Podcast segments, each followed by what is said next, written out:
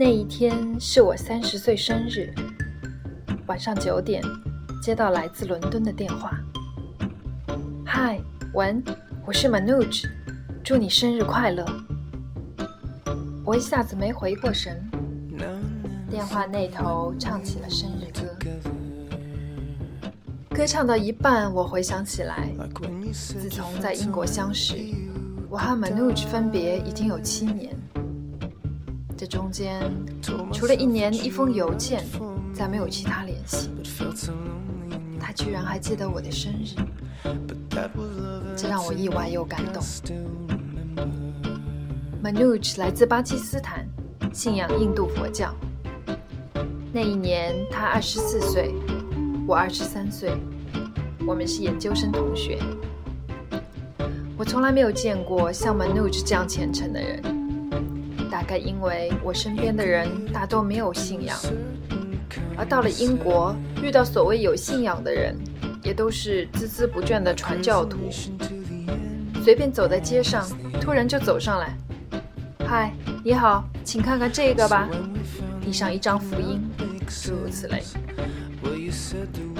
Manu 是有信仰的，他真诚坦率的信着，并不妨碍你，更不批判你。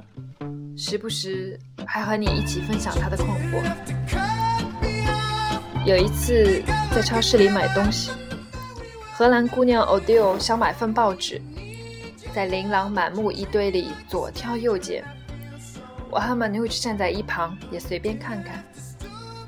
Manuj 随手抓起一叠 o d i l 瞥了一眼，就说：“这可是专供男孩子看的哦。”那其实是《太阳报》三版。专看色情内容，我就是男孩子嘛。可怜的 Manuch 冒冒失失打开来一看，哦不，黑黑的脸瞬时涨得通红。我和 Odile 笑得死去活来，我简直难以形容 Manuch 当时的表情。过了两天，我们一起搭伴做饭，Manuch 熟练地切着洋葱，一面切。一面聊起前两日的奇遇，我觉得英国真是太乱了。你不会相信前两天我都遇到了什么？什么啊？有妓女上门？我随口就问。不不不，比那更糟。是两个姑娘，年纪大概就十三四，满身酒气，拍着我的窗户，一定要进来和我。和我和我上床，天哪，那都不可能是我们这儿的学生啊，哪儿来的？就是就是，都不知哪儿来的。更糟的在后头，什么？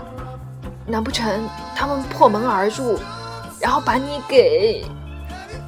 不不不，我当然不会跟他们怎么样。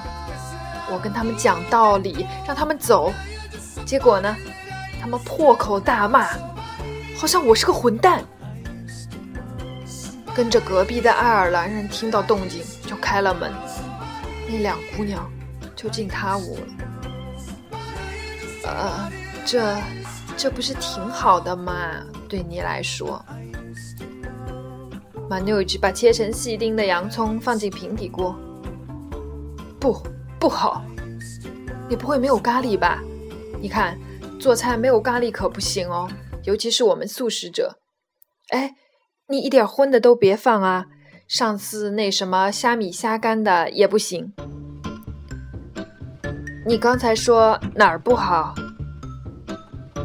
你瞧，我都已经二十四岁了，连一个女朋友都没交往过。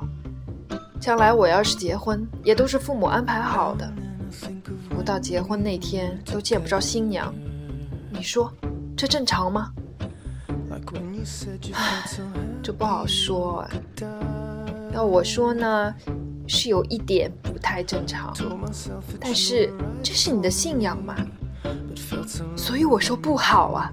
这是我的信仰，都信了这么多年了。可是到了这里，你瞧瞧，完全不一样啊。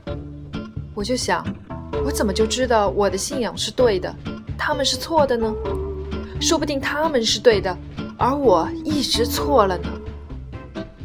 我觉得头皮一阵发麻，好可怕的人生问题。我觉得同时和两个醉酒的姑娘胡搞，这绝对是不对的，这绝对有违人性，这简直是禽兽。我慷慨陈词，义正辞严。Manoj 唉声叹气，翻炒着洋葱，一副始终不得解的郁闷样子。困惑归困惑，他自始至终没有破戒，一直保持童真，直到婚礼。婚礼前夜，他第一次见到了他的新娘。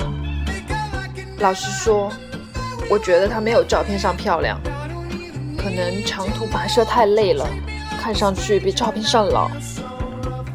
不过，她人挺好的。我快做爸爸了，而我七年的收获，不过是都回收了几块爱情碎片。有信仰。真好。